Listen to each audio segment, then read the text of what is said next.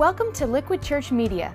The message you're about to enjoy was originally delivered live at Liquid Church by Pastor Tim Lucas. For more content, log on to liquidchurch.com or visit one of our campuses in the New Jersey metro area. Liquidchurch.com, where truth is relevant and grace wins. It's almost all in yellows and red here. At the uh, University of Pennsylvania, Dr. Andrew Newberg is looking for an explanation uh, for what most regard as unexplainable. I mean, it's not language. It's not regular language, at least, that would normally activate the frontal lobe. Newberg is exploring the relationship between faith and science, studying what happens in the brain during the deepest moments of faith. If we're really going to look at this very, very powerful force in human history of religion and spirituality, I think we really have to take a look at how that affects our brain, what's changing or turning on or turning off in our brain. They're going to go around very fast right now. He's recently published a study of Americans speaking in tongues. Remarkably, he discovered that what's happening to them neurologically looks a lot like what they say is happening to them spiritually. Make sure we got your whole head in there. We asked Pastor Jerry Stoltzfus to come to the university to have his brain scanned while he speaks in tongues. This way, we could see the experiment in action. I don't think faith is anything to be afraid of from science. Science validates faith. So bring it on. Whatever the facts are, bring it on. Just go ahead and, and you can begin prayer. First, he's told to pray in English. Father, I pray for each of the family members involved in this study. Grant them what they are looking for in their personal lives, for, for their vision and their potential. Then he's told to speak in tongues.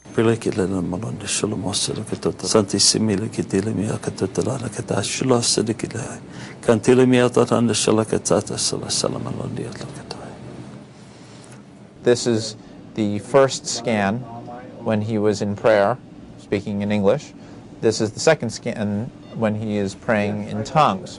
Pastor Stoltzfus' scan showed that his frontal lobe, the part of the brain that controls language, was active when he prayed in English, but for the most part, it fell quiet when he prayed in tongues.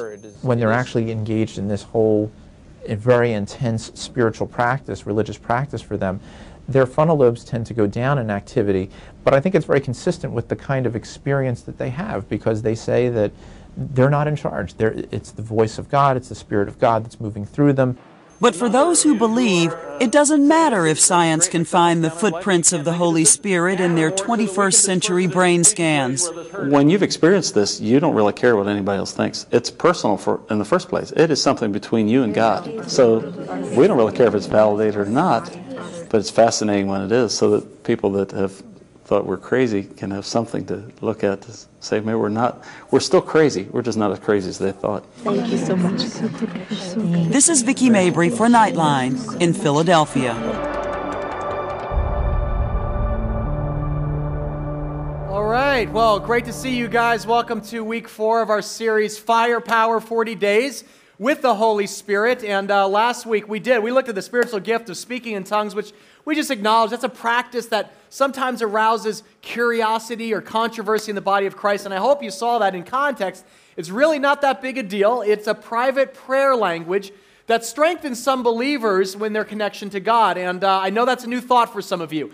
If you came from a background that didn't really teach or practice that gift, it can be jarring. Uh, in fact, I had someone come up to me after last Sunday service and they said, uh, "So, Pastor Tim, um, is this is tongues like now a thing at Liquid?" Uh, and I knew exactly what they meant. Like, you know, like, is this what we're going to now emphasize and fixate on? And let me be clear up front the answer is no, okay? Tongues is a secondary issue, as are all of the miraculous gifts, whether it's prophecy or healing. I want you to remember the number one job of the Holy Spirit is to draw people to Jesus. All the gifts are meant to point to the giver, okay? So, do we believe God still speaks today? Yes. Does God still heal today? Yes. Does he perform miracles? Yes. Is that the focus of our unity? No. Our unity is around Jesus Christ alone as our risen Savior and coming King. Amen?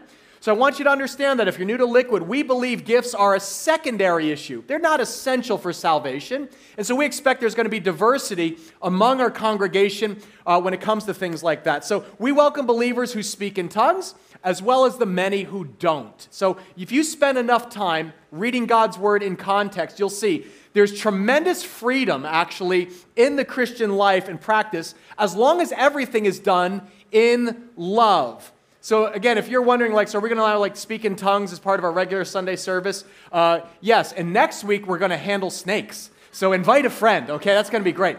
Uh, I'm kidding. Just the answer is no. As a matter of love and common sense. In 1 Corinthians 14, Paul writes this. He says, "I thank God that I speak in tongues more than all of you, but in the church I would rather speak. What's it say?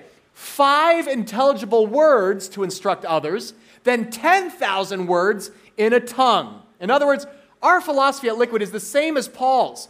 When we get together for public worship, our main goal is to preach the gospel in a language that everybody understands. See, that's the limitation of tongues. It encourages individual Christians, but the rest of us don't understand what you're saying. But public preaching, five intelligible words, teaching others from God's words, they're greater than 10,000 words spoken in a tongue. Now, I'm not a calculus major, but you can see there's a pretty big gap. And there's common sense here. And you know what? That's sensitive to outsiders. One of the hesitations I have in talking about this kind of stuff publicly is that non Christians, non believers, especially those who maybe are kicking the tires of Christianity, are easily put off by this. In fact, Paul actually worries in verse 23. Look what he thinks. He says, So if the whole church comes together and everyone speaks in tongues and unbelievers come in, will they not say that you are what? Out of your mind. that was the problem in Corinth. People walked in and were like, these Christians are cray cray. I don't know what's happening in here. Have you ever been to a church like that? It's off putting. It can actually make people take a step away from Jesus rather than towards him because it's unclear. Our flesh gets in the way, and we lose sight of our main mission as a church, which is to proclaim the gospel about Jesus in a language everybody understands. So remember this when we talk about gifts of the Spirit, what is at the top of Paul's list of gifts? Wisdom. What is at the bottom of the list? Tongues. And he says, eagerly desire the greater gifts. You need wisdom above all else when practicing gifts in a group setting. So let me be clear about this. At Liquid, we believe the charismatic gifts are best practiced in a small group setting rather than a big old worship service like this. A small group is typically a dozen or so believers who already know each other. There's already trust and ability to make mistakes, so it avoids awkwardness. It's kind of like when you're learning anything new. If you're riding a bike, right, what do you do with your kids? You don't take them, you know, out to the highway where there's concrete and cars whizzing by. You take them to the park and they, they practice on the grass. So if they fall off, nobody gets hurt. That's what life groups are at Liquid. They're a safe place to grow, learn about the faith, and actually practice gifts with trusted friends. So in a life group, you know everyone's name. You dive into scripture, you can dialogue and say, well, how does that work? Is that, how's that, what was your experience with that? It's less formal than a Sunday, and there's trust to explore gifts like tongues or prophecy or healing. So, in a big old Sunday service like this, when we have 3,000 people coming together across multiple campuses, can you see how this might be a tad chaotic? If we said, okay, everybody, you know, whoever wants to stand up and uh, pray in tongues or prophesy or lay hands on people, it'd be, people would be like, that's, you're out of your mind. It actually fails to reflect the character of God Himself. Look what Paul says. He says, For God is not a God of disorder, but of what? What's the word here? Peace so let me put your mind at peace, okay? Paul gives detailed instructions for interpretation of tongues in a group setting. I'm not going to get lost in the weeds of that today, except to say this. His instruction is specifically tailored to a house church. That's how the Corinthians were organized. They actually met in small groups of 15 to 30 believers who gathered in a person's home in their living room for prayer and worship and communion. And there's a big difference between a small group of 30 and a whole swarm of 3,000 like we had last week at Liquid. So that's why at a public setting, I will always preach in five intelligible words about Jesus rather than 10,000 words in a tongue, because we want everybody who comes to this church, whether you're longtime believers or you're brand new to the faith and you're just starting your journey with Jesus, we want everybody to be able to understand the message of the gospel, and we don't want anything to get in the way of that. So, periodically, here's what that means we'll have response times. Well, we'll invite people up for prayer. We'll lay hands on people. Sometimes we'll anoint the sick with oil. And not every week, but when we do that, notice it is completely orderly. It is low key. We don't hype it like, oh, the Holy Spirit, we're going to knock people. It's quite beautiful, actually. Last Sunday, we had such a sweet response time. You know, you saw that as people came forward, some just wanting a, a fresh filling of God's Spirit, some were repenting of their pride for judging others and said, you know what, I got to repent of that. It's just a sweet time. You didn't see people acting out or causing chaos. So, what we're doing at Liquid is simply trying our best to follow the scriptures in a loving way that make common sense. Paul ends his teaching on tongues with this instruction. He says, don't forbid speaking in tongues, but everything should be done in a, say this phrase, fitting and orderly way. So we have a preference for order that favors outsiders. We actually put the needs of others ahead of our own. That's why I preach in English on Sundays, okay? It's why we translate in Spanish. We want everyone to hear the good news of Jesus in a language they understand, and that makes sense. So understand this. Whenever you talk about spiritual gifts, here's the big idea figure out whatever approach is most loving to other people and do that. As Paul says in 1 Corinthians 13, he says, If I speak, this is my heart, guys. If I speak in the tongues of men or of angels, say it together, but do not have love, I'm only a resounding gong or a clanging cymbal. In other words, love is central. When it comes to gifts of the Holy Spirit, it's great that you want more personally, but if you don't love others, it's just noise. It's just a, a banging cymbal or clanging gong. You've probably been at churches where you see the gong show, right? In other words, it's the guy who speaks in tongues but then goes home and criticizes his wife or lashes out in anger at his kids. No love. You can be here on a Sunday and praise God in any language you want, but if you curse your coworkers or judge them and criticize them on Monday morning in another tongue, it's just noise. That's the danger, watch, of gifts of the Spirit without the fruits of the Spirit. You can't exercise gifts without love. Paul says if you have one without the other, you actually just hurt people's ears. I think it's very noteworthy that in the two passages we studied last week, 1 Corinthians 12 and 1 Corinthians 14, there's a chapter known as 1 Corinthians 13, which is Paul's famous chapter on love. That's intentional. And that's why we're going to shift gears today. In fact, believe it or not, the Holy Spirit does speak. He speaks to me often. And this week I felt like the Holy Spirit was leading me to help shift our focus today from the gifts of the Spirit to take a look at the fruits of the Spirit. Originally, I was going to unpack the rest of the miraculous gifts here in Corinthians. I was going to get into prophecy and words of knowledge. But I felt like the Lord was saying, you know what, Tim, I want you to focus a little bit on the fruit of the spirits this week because the fruit of the Spirit is love, joy, peace, because we need to balance out our understanding of the Holy Spirit and His role in our life. So if you have more questions about tongues or anything, I'd be happy to chat with you after the service. I'll probably do a future message on prophecy and all that kind of stuff. But I want to shift our focus to the fruits today because I, I've found that most Christians tend to emphasize one or the other. Charismatics tend to emphasize the gifts of the Spirit, speaking in tongues, things like that. Conservatives tend to emphasize the fruit of the Spirit. But the truth is, both are necessary to live a balanced, spirit filled life. The gifts are inseparable from the fruit. So understand, it's not fruit or gifts. Which one are you going to pick? It's both and. God wants to see the, both the gifts and the fruits manifest in the life of his children, both maturity and miracles. Both are essential if you're going to live a life of love and power. So today, I want to illustrate for you what it looks like in everyday life. How Christians from every walk of life, in a message that I'm calling Hosting the Dove. And I want to share with you practical steps that you can actually take this week to cultivate the presence of the Holy Spirit in your life for the remaining 40 days. Let's do this, all our campuses. Let's bow our heads and pray and invite God's Spirit right now. Holy Spirit, we just thank you right now for what you're doing in our church. We, we, we are seeing hundreds of people trust in Jesus as their Savior. That's a miracle. We're seeing dozens about to be baptized next week. Many of us are discovering a renewed hunger for more of you. So thank you for that miracle. We don't take the season of blessing and growth for granted. But today, I just pray that you will speak right now to every single person under the sound of my voice in a language that connects with their heart as well as their mind. We want to hear your voice. Our ears are open. Let us sense your presence and understand how you're calling us to live a life of loving others in a way that brings glory to Jesus.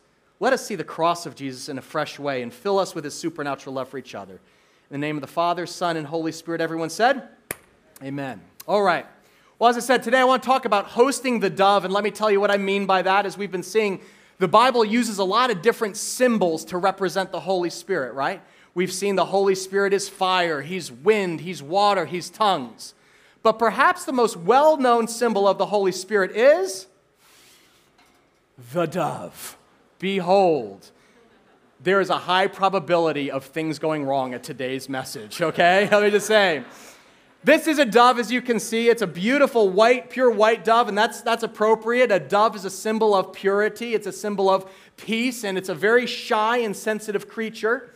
And the first time the dove appears in the New Testament, do you know where it is? At the baptism of Jesus. Matthew 3 says this As soon as Jesus was baptized, he went up out of the water, and at that moment, heaven was opened. And he saw the Spirit of God descending like what? Like a dove and alighting on him. Now, all four Gospels record this miracle at the start of Jesus' public ministry. Like many of you are going to do next week, Jesus went under the water of baptism, and as he came out, heaven opened, and the Holy Spirit descended like a dove, and it says the Holy Spirit alighted on Jesus. Now, do you know what that means to alight? When something alights, it means it lands very, very gently, as gently as snow and it literally landed on Jesus, and it never left. This is a beautiful moment because the dove is a symbol of the manifest presence of the Holy Spirit coming to rest on a Christian's life. It says the dove landed and Jesus walked in his power and anointing all of his days. People saw this happen and then they heard something. Verse 17 says, And a voice from heaven said, This is my son, whom I love with him I am well pleased. See, the Holy Spirit is a gift from your Father in heaven, a sign of his love and power to his children on earth. And this was the Father's stamp of approval on his Son Jesus. This was the Father saying, Jesus, Son, I love you. I believe in you. I am going to put my Spirit on you, and you're going to walk in the power and the anointing of the Holy Spirit all of your days on this earth. I imagine that really strengthened and encouraged Jesus. Wouldn't you think so? I mean, would that be amazing if you got baptized next week and that happened? Like all of a sudden you get in the hot tub and a dove comes down and a PA, and it's like, this is my son, JP. He rocks, you know, kind of thing. That would be awesome. I pray that's how some of you will feel. Whenever people get baptized at Liquid, they often sense like, man, it was just like I felt, it was like a, a spiritual high. You're just simply feeling the pleasure of your Heavenly Father. There's very few moments in your life you know you are dead center in the will of God. When you get baptized, it's one of those moments. You're following Jesus' example. You're saying, I, I want my sins forgiven, I want the Holy Spirit in my life. So if you haven't signed up yet, you still have time. It's next Sunday, but you got to sign up at the baptism booth and lobby today. Now, listen, what's interesting here is that in the Gospel of John, there's a little detail about this incident that I had never noticed before. I'd never seen this. It says, John gave this testimony I saw the Spirit come down from heaven as a dove, and what's this word here? Remain on Jesus. In fact, John says this two times. The Holy Spirit came down and it remained on Jesus. Now, I'm praying that the dove remains on me the rest of this message, because I know some of you are a little scared of birds, and that's okay. But John says this twice, and it's significant.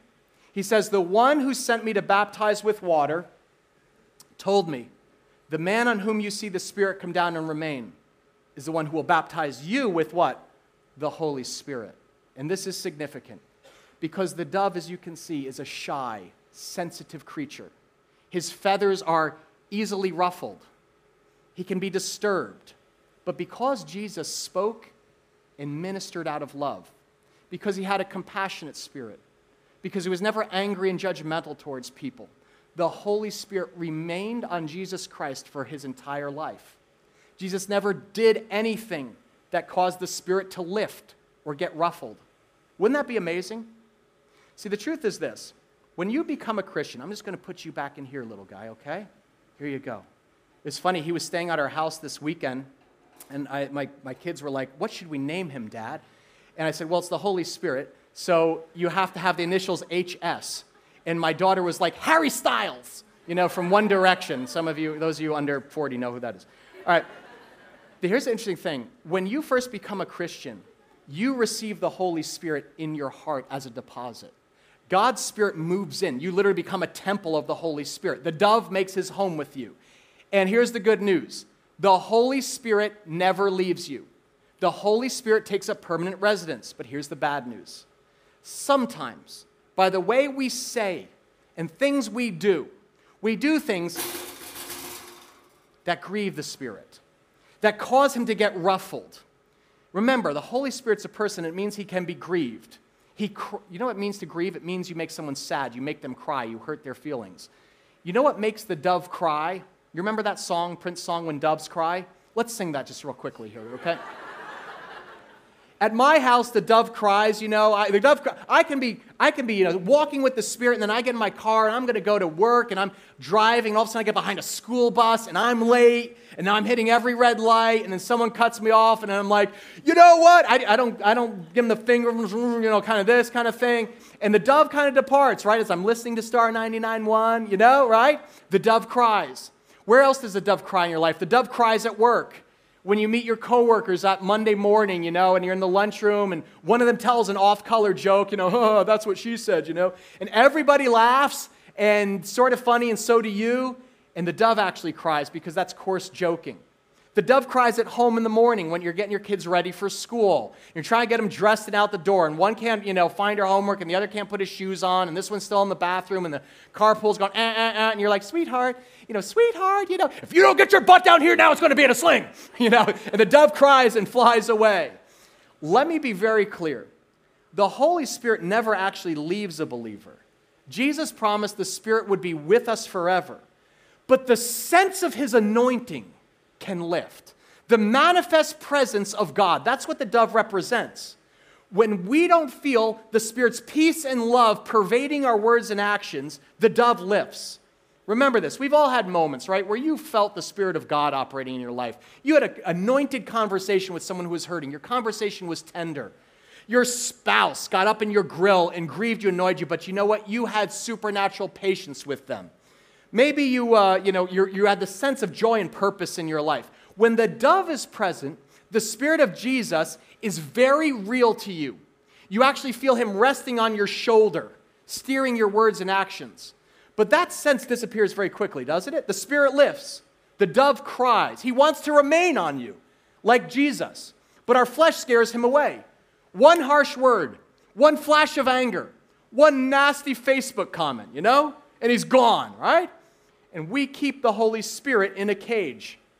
We give him an hour on Sunday, maybe one night a week for life group, maybe. But the rest of the time, he's back in his cage. He's not allowed to remain on us. Guys, look at the life of Jesus. The goal for every single follower of Jesus is to live in such a way that the Holy Spirit can rest in your nest and remain on you, walking in His anointing day by day, hour by hour, so that your life bears the fruits of the Holy Spirit love, joy, peace, gentleness, self control. Jesus had the fruits of the Spirit in abundance. That's why the dove was at home with him. It's as if the dove said, Jesus, I like it. I like staying with you. And Jesus hosted the dove in his daily life. When I say host the dove, what does it mean to host somebody at your home? You know what you do. You open up your home, you make it very comfortable, you create this environment where they feel welcomed, comfortable to rest and to stay. And that's why that dove never left Jesus. He remained on Jesus. Why? Jesus never once grieved the Holy Spirit. The problem for you and me is, well, we're not Jesus, are we? Remember, the Holy Spirit can be grieved by any of us in a second. All our campuses, look in your notes, or you can turn in your Bible to Ephesians 4. This is our main passage. I want to read this out loud together. Paul writes, read it out loud Do not grieve the Holy Spirit of God, with whom you were sealed for the day of redemption. You can circle that word grieve. Grieve literally means to hurt somebody's feelings, to make them sad. You actually cause them pain by something you say or do. Could be a harsh word, could be a critical tongue, could be a bitter spirit. The Holy Spirit has feelings, which means you and I can grieve him. And when you look at this teaching from Paul, do you see both the good news and the bad news? Again, look at the good news. You were sealed for the day of redemption. That's pretty clear, right? In other words, grieving the Holy Spirit will not cause you to lose your salvation. And you can thank God for that. Otherwise, I would have lost it a long time ago, many, many times. The Spirit is actually a seal, it's a deposit on our salvation, it's a guarantee, and God never loses his deposit. That's the good news. The bad news is, although the Holy Spirit never leaves you, his anointing can diminish. It's that sense of walking in his peace and in his power. It's a very fragile thing. And when we grieve the Spirit with anger or impatience or judging, that sense of his peace just vanishes. His power diminishes. See, the dove is a gentle creature. he is a symbol of the Holy Spirit's sensitivity. His feathers are easily ruffled. I like how R.T. Kendall put it in his wonderful book, Holy Fire, a balanced biblical look at the Holy Spirit. If you're looking for one book that's extremely balanced on this topic, let me recommend this to you. In fact, R.T. Kendall, Dr. Kendall, is from London. This is the exciting news. We became friends over the summer. Two weeks from today, Dr. Kendall is flying from London to Liquid to preach the final message in our Firepower series. So you're in for a treat because Dr. Kendall was pastor of Westminster Chapel in London for 25 years. He's one of the most respected theologians of our time in our generation. And he's coming to Liquid to close out this series for us. So mark your calendars. We'll actually give you invites on the way out today to invite your friends. But in his book, Holy Fire, look what Dr. Kendall says. He makes this observation Grieving the Holy Spirit is the easiest thing in the world to do. Why? Because he's so sensitive. It's impossible to exaggerate how sensitive the person of the Holy Spirit is. Can I put it another way? The Holy Spirit gets his feelings hurt easily. Notice he's not talking about our sensitivity to the Holy Spirit, though that's important. Rather, he's highlighting the sensitivity of the Spirit. In other words, the Holy Spirit is a hypersensitive person, hypersensitive like a dove. Now, if you use that word to describe somebody else, if you said, Oh, my wife is hypersensitive, this is not going to go well for you. You're going to get the book upside the head, okay? But hypersensitive is a good description of the Holy Spirit. Why is he so sensitive? Because he's holy. That's his first name the holiness of God, he's completely someone other than us. No darkness, no imperfection, no sin dwell in his presence. And the reality is, he's very easily grieved by our attitudes, by our actions. Many times, our words and tension in the relationships that we have with others make it difficult to host the dove in daily life. I mean, there are a thousand ways you could grieve the Holy Spirit. But if you look here at Ephesians 4, Paul just lists a few. In verse 31, he writes this Get rid of all, what's the word here? Bitterness, rage, and anger, brawling and slander, along with every form of malice. Let's just look at these. What is bitterness, right? Let me tell you something. Bitterness is the most natural feeling in the world. It comes from feeling like you are mistreated, like you got hurt by somebody, or maybe they lied about you. It could be a friend who betrayed you. It could be a coworker who stole credit or makes your life difficult at work. It could be an ex who kind of slanders you, always never steps a chance, just kind of stab you in the back. Or somebody at school who pokes fun or ridicules you. Bitterness is just the result of being hurt and refusing to forgive. It's funny, I, I never considered myself a bitter person. I'm a pretty much an optimist, glass half full kind of guy. But this week, I'm actually writing this message. And as I'm writing this message, I, my phone, I get a little text, right? It's a text from a friend who had a little disagreement a few weeks ago. It was nothing major, but I felt like he wasn't being completely honest with me. There was like a gap in what he was telling me. And I was also pretty sure I was completely right. Okay? Shocker, right? You know, oh, oh, oh. And I get this text, and my friend writes, Hey, dude, I'm not sure where we stand after our conversation, but I want you to know I'm praying for you. And I'm just to be honest. I looked at that and I was like, Whatever. I am very, I am not letting him off the hook that easy, okay? Let me tell you something. He, he always does this. He acts like he's just smoothing it over, nothing's wrong. I am not texting him back. I'm getting back to writing my sermon on the Holy Spirit. True story. And the dove cried. Maybe bitterness is closer than I think. I mean, be honest. Can you think of someone in your life who just kind of rubs you the wrong way? Who there's a gap in your relationship? Maybe they didn't live up to your expectations and there's angst in your heart. Who is that person for you? Could you call their head to mind? Notice bitterness is connected to rage and anger. And the truth is this no matter how justified you feel, how right you feel in upholding what's fair and true, if you don't forgive that person, it will come out in your temper, guaranteed. And guess what? The Bible says only the Holy God is allowed to show his wrath because he alone is holy. You're not. We're light and shadow. So when we get angry, jerk, when we, get, when we say, I can't stand her, she's toxic, she's a terrible person, you grieve the Spirit of God. Angry Christians make the dove cry. And angry Christians are epidemic in our world. There are Christians who are angry at their husband or their wife, angry with their kids, kids who rage at their parents. I think it's one of Satan's greatest strategies to get people who have experienced the radical grace and kindness of Christ to be the first to condemn, to curse, to judge, or criticize others, to get angry and stay angry. And you know what that's called? I've got a term for it pigeon religion. Can you say pigeon religion? Pigeon religion. Did you know doves and pigeons are in the same family, but they're not the same creature? A dove is peaceful and loving. Pigeons are belligerent. Have you ever fed a pigeon at Central Park?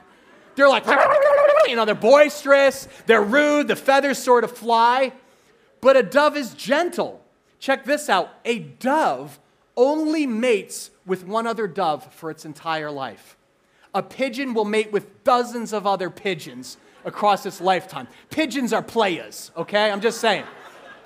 Pigeon religion is when Christians exercise the gifts of the Spirit but fail to produce the fruit of the Spirit. We may know the Bible, you may speak in tongues, but they carry a low level anger in their heart and a temper that boils over, and others sort of fear them. They may respect that you have a few gifts, but you lack love. It's charisma without character. And the truth is, that's pigeon religion. It's a counterfeit spirit.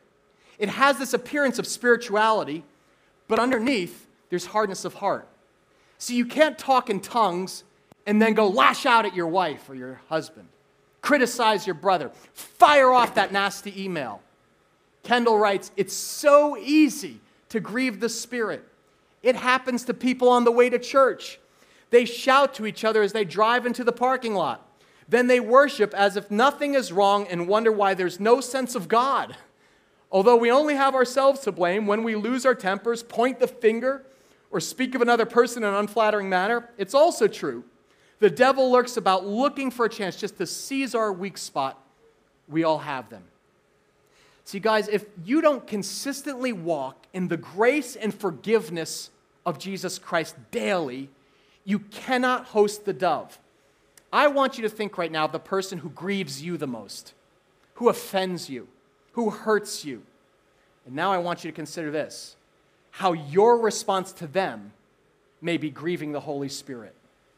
If you don't forgive them from the heart, it will, mark this, boil over to brawling and slander. Brawling is, I don't just mean fistfights. Slander is when you make damaging statements about somebody in order to tear them down. It's criticizing your ex in front of your kids. It's posting snarky comments on Facebook or Instagram or social media designed to make somebody else look stupid. And it's sin. It's just sin. You know what a good definition of spirituality is?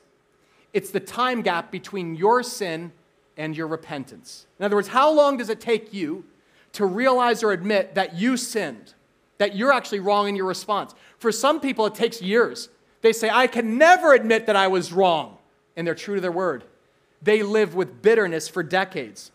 Some people call, cool off after a few weeks and say, well, you know, maybe I played a part in that.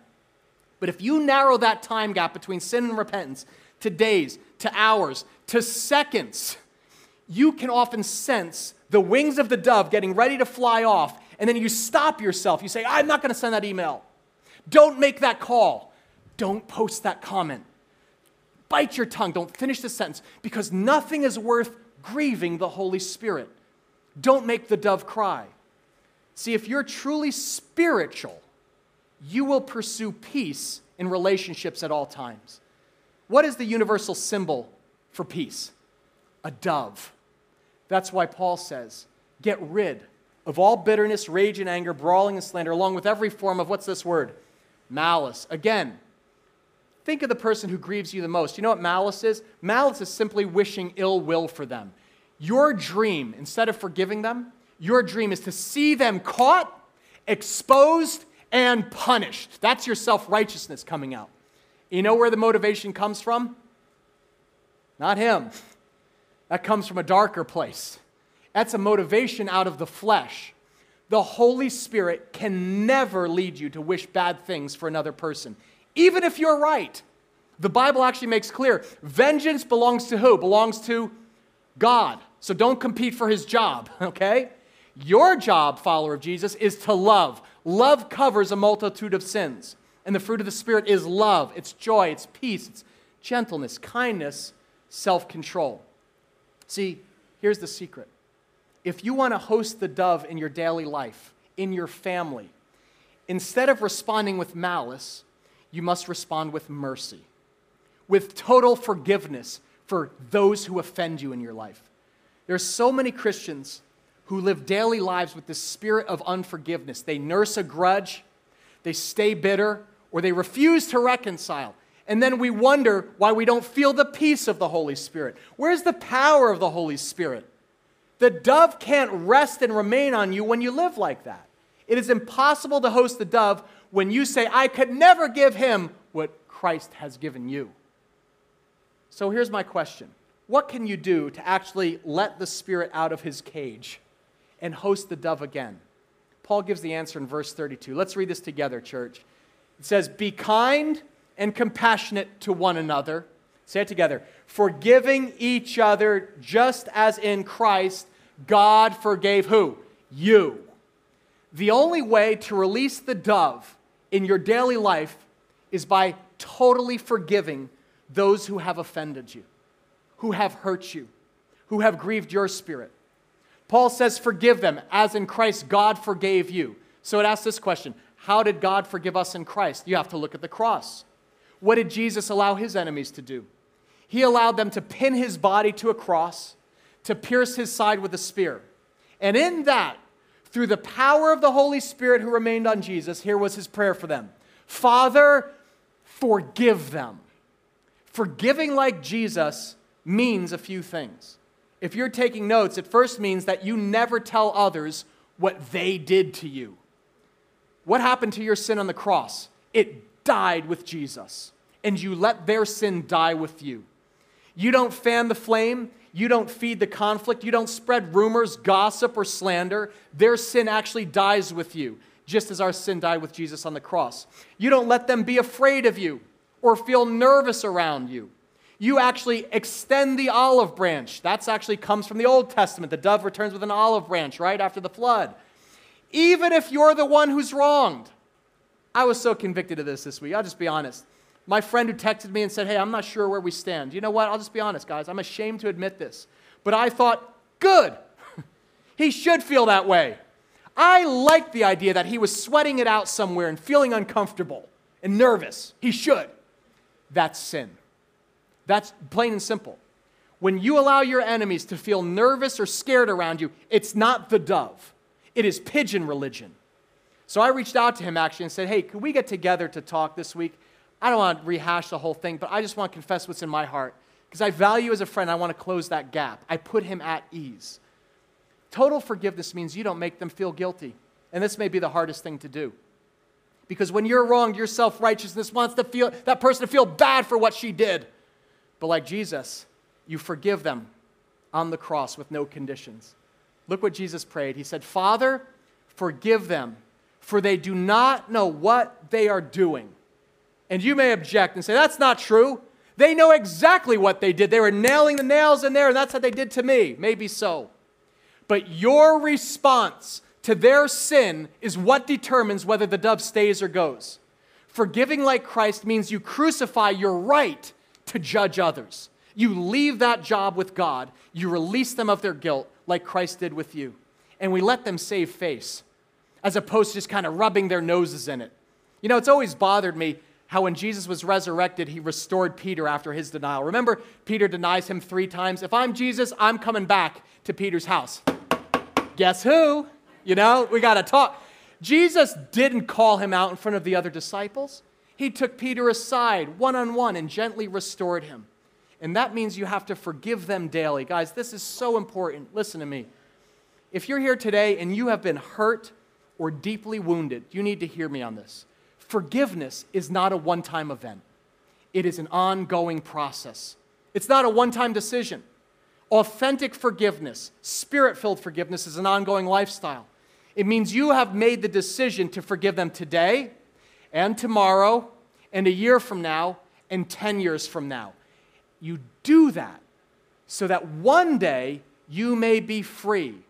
The dove may actually come out of his cage and you can come out of yours. And instead of being bitter, you will be able to pray for their blessing. This is by far the most supernatural part of the Holy Spirit. In fact, it's impossible without the Holy Spirit resting on you.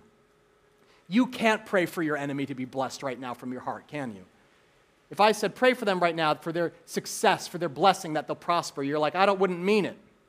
But when you can pray it from your heart like Jesus did, then you know you are walking in the power and anointing of the Holy Spirit.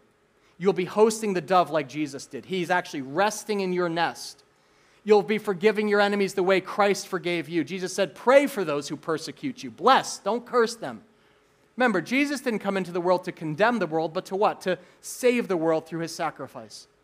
When we, me, when Tim Lucas and you were enemies of God, Christ died for us. He blessed us with forgiveness and grace. And so when we give grace to our enemies, what they don't deserve, it allows the dove to rest and remain at home with us. That's how you host the dove. That is the most supernatural work of the Holy Spirit. So here's my question for you right now Have you been hosting the dove this week in your relationships? I want you to imagine this dove is the Holy Spirit, and I called you forward and said, Come on up here, and I'm going to put him on your shoulder.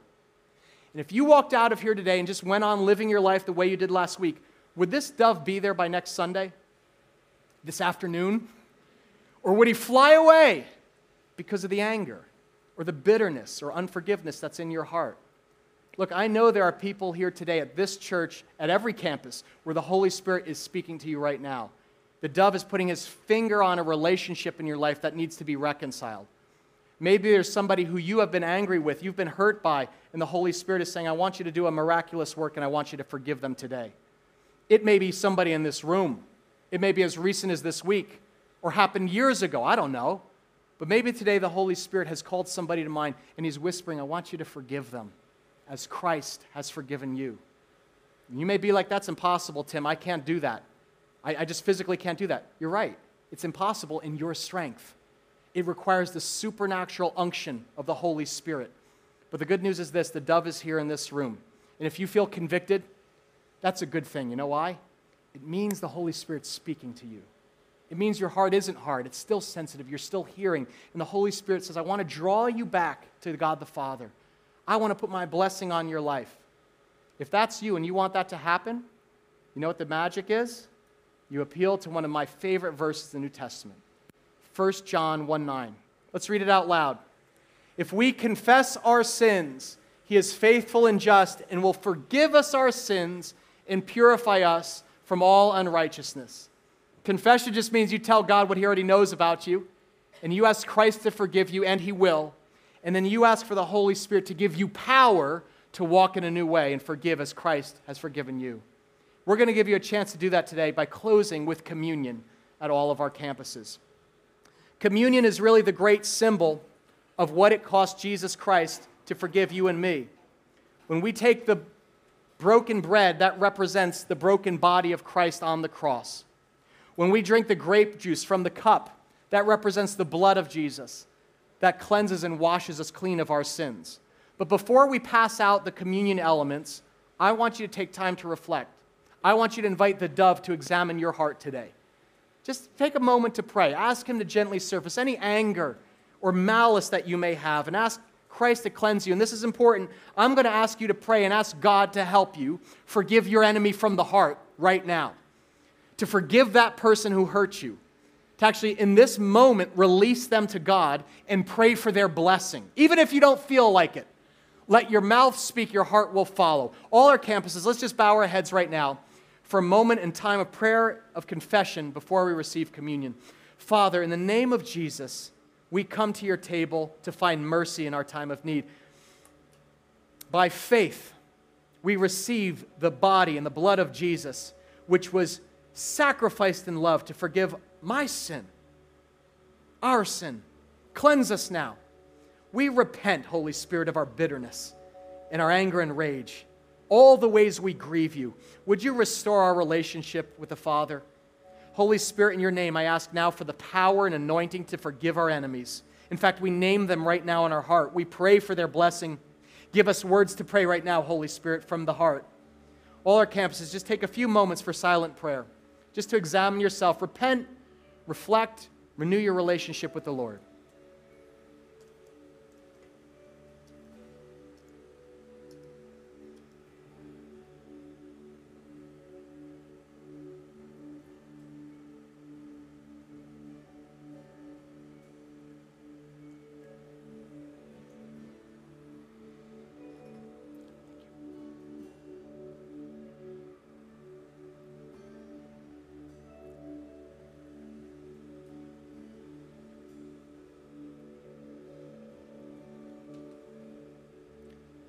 Jesus, thank you for the cleansing power of your blood. Purify us from all unrighteousness right now. We open our lives to the Holy Spirit. Come in. Let us forgive as we've been forgiven. To your glory. In Jesus' name, amen. Thanks for listening to Liquid Church Media. If you were inspired or challenged by today's message, we hope you'll tell a friend. For more content, log on to liquidchurch.com or visit one of our campuses in the New Jersey metro area. Liquidchurch.com, where truth is relevant and grace wins.